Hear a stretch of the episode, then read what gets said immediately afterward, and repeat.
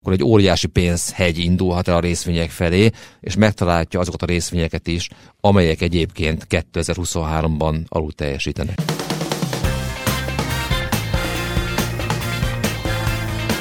Eddig a Fed ilyet nem mondott.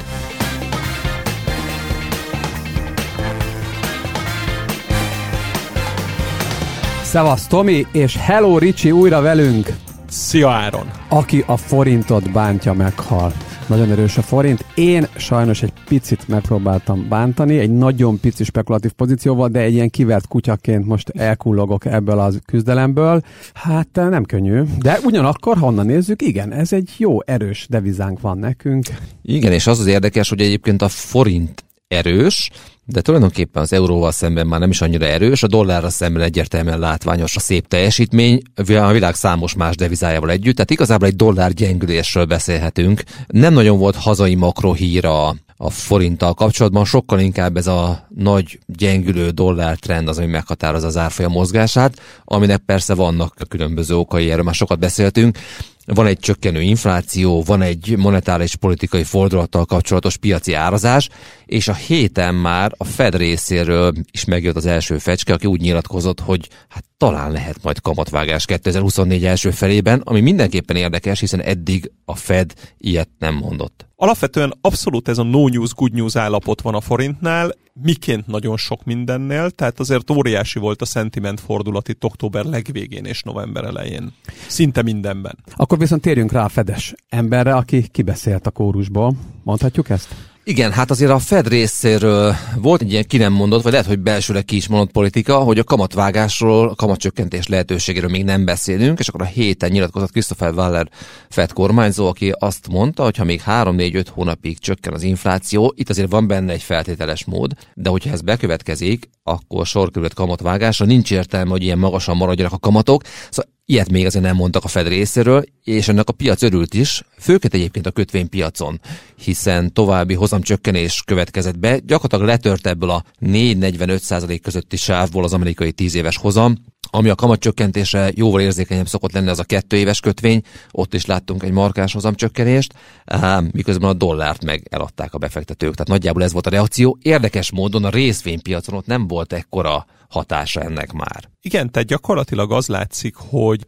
tulajdonképpen a kötvénypiac lett itt sok tekintetben az első számú piac, ez azért általánosságban is jellemző volt nagyon-nagyon sokszor a, a kötvényhozamok és ugye a részvényárfolyamok közötti korreláció, de gyakorlatilag azzal a stádiummal, ami szeptemberben és októberben bekövetkezett a kötvénypiacon, a kötvénypiac azért nagyon erős mozgatórugó lett, és szerintem nagyon sok spekulatív pénz áramlott be mindkét oldali téteken keresztül mondjuk egy tíz éves amerikai instrumentumba.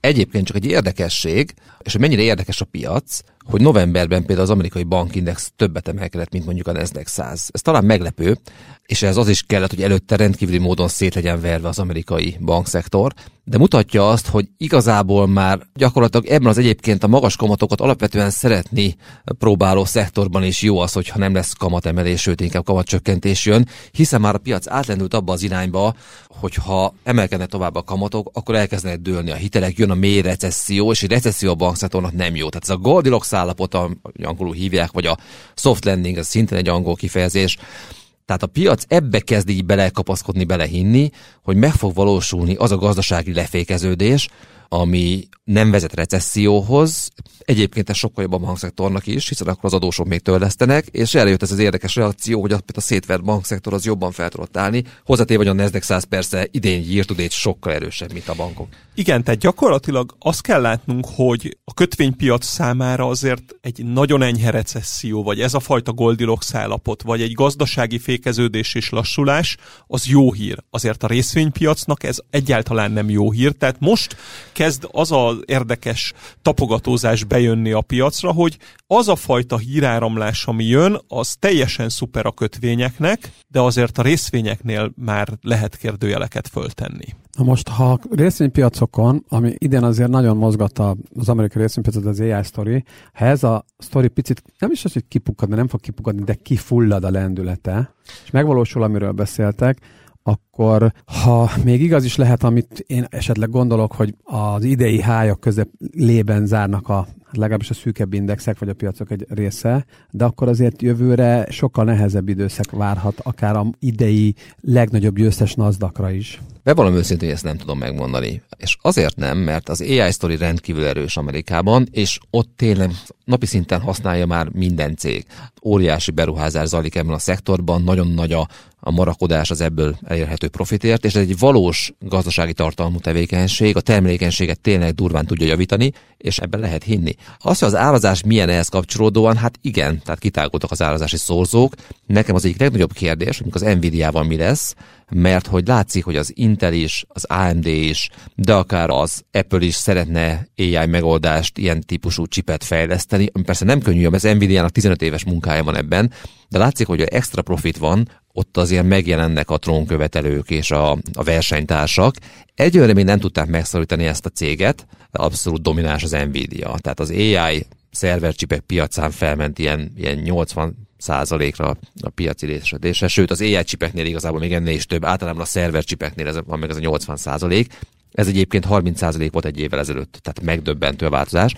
Tehát ez egy nagy kérdés a piacsal kapcsolatban, hogy szélesedik ez a verseny. Ha a verseny nő, akkor szerintem a marginok lejönnek, és gond lesz a profitokkal de ezt szerintem ma ember nincs, aki megmondja. Pontosan kicsit hasonlónak látom a helyzetet, mint néhány évvel ezelőtt a Tesláról, amikor mondták, hogy 5 év meg 10 év előnye van a versenytársaival szemben. Ugye az Nvidia-ról is jelen pillanatban simán tehetnénk ilyen kijelentéseket, de visszatekintve a visszapillantó tükörből a Teslára, azért látszik az, hogy ez az 5 meg 10 év előny, ez már nem a valóság, mert annyira ki van élezve a piac, és annyira szeretnének utolérni nagyon sokan egy ilyen mesterséges intelligencia aranylász kapcsán ugye piaci vezetőként az Nvidia-t, hogy nem biztos, hogy az elemzők is a modellekbe előre merik vetíteni ezt a dominanciát három, öt vagy tíz évvel ezelőttre, és ez azért látszik is abban az árfolyamban, hogy sok más céggel ellentétesen csak egy ilyen érintőleges új csúcsra tudott menni az Nvidia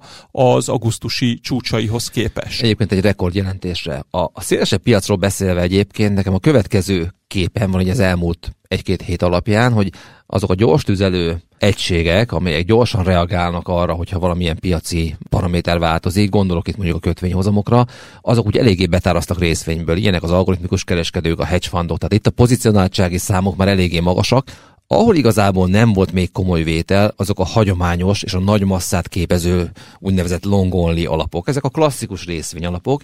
Itt még nincs meg az a szokásos részvényfelülsúly, ami egyébként normálisan megfigyelhető, Azért nincsen meg, mert van reálkamat, és gyakorlatilag ezek a, ezek a befektetők élvezik, fürdenek ebben a nagyon jó, rövid futamidejű és magas reálkamatban, amit mondjuk a Treasury Bill piac kínál. Az a nagy kérdés, hogy lesz-e egy olyan monetáris politikai irány, ami támogatja ezt a váltást a Treasury Billek felől a részvénypiac felé.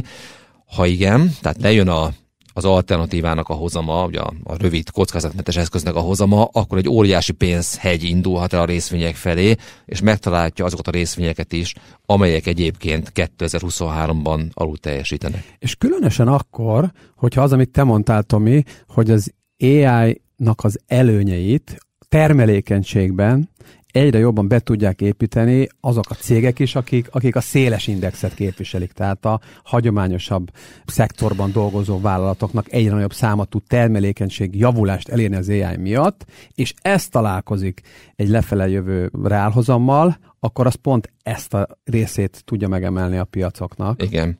Egy nagyon fontos váltáseményt hogy emeljek ki, ez pedig a General Motorsnak a, az óriási részvény visszavásárlási bejelentése, amelyre szerdán került sor. A cég egyrészt bejelentett egy profit warningot, meg kellett emelni a béreket, ugye a szakszervezettel vívott harcban ez lett a végeredmény. Az elektromos autó sztori növekedése jelen pillanatban elhalt az Egyesült Államokban, sokkal inkább veszik a hibrideket. Ez egy nagyon érdekes téma, talán külön lehetne majd beszélni róla. Viszont mi vagy Amerikáról van szó, a részvényárfolyamot meg kell támasztani, ezért bejelentettek egy, egy egészen horrorisztikus méretű részén visszavásárlást a, a piaci kapitalizáció majdnem 25%-át egy éven belül visszavenni a General Motors, úgyhogy pattant és az árfolyam 10%-kal, és látszik, hogy Amerika azért erről szól. Tehát, ha valami nem teljesít jól, az árfolyam nyomot, vagy a fundamentumok nyomottak, akkor megy az agyalás, hogy hogyan lehetne ezen változtatni. Szóval, ahogy még ugye Ricsi hozta a sztorit, tehát Amerikában ott tényleg ütnek is. Igen, abszolút, és szerintem ez lehet egy érdekes aspektusa a 2024-nek, hogyha ténylegesen elindul egy monetáris lazulás, ha ténylegesen visszaesik az infláció, annak ellenére, hogy ha lesz is gazdasági lassulás, ezek a saját részvény visszavásárlások felélénkülhetnek-e? Jöhet-e nyomás a befektetői társadalom részéről a cégek felé, és Amerikába fog jönni nyomás? Tehát ott ez nem, nem, nem, nem fog lemaradni ez a dolog. Egyébként még csak egy gondolat így a vége felé. Itt az év vége jönnek az elemzői várakozások. Amerikában megjelentek a medvék is és a bikák is. Ugye a JP Morgan vár egy 4200 pontos S&P 500 indexet jövő év végére. Ez a mostani árak ismeretében ez egy szép esés. Ő a leginkább medve ezzel szemben egyre többen vannak azok, akik 5000 pont körüli S&P-t is várnak, vagy akár felette például mondjuk a Deutsche Bank. Tehát az látszik, hogy teszik meg a téteket a, az elemzők, a befektetők. Lehet, hogy szimplán egy volatilis évünk lesz, ami adott esetben a kereskedési szemléletű befektetőknek nem annyira rossz. Biztos, hogy rotációs év lesz nagyon rendesen. Tehát ugye ez az év is már egy brutális rotációs év volt a mesterséges intelligencia sztori kapcsán. Ebből nem fog tudni a piac úgy kijönni, hogy akkor nagyon egységes lesz minden, hanem meg fogják próbálni megmozgatni a részvényeket. Szerintem ez már most ki merem jelenteni a 2024-es évre. Tomi Ricsi, nagyon szépen köszönöm. Jövő héten péntek kora reggel innen folytatjuk veletek.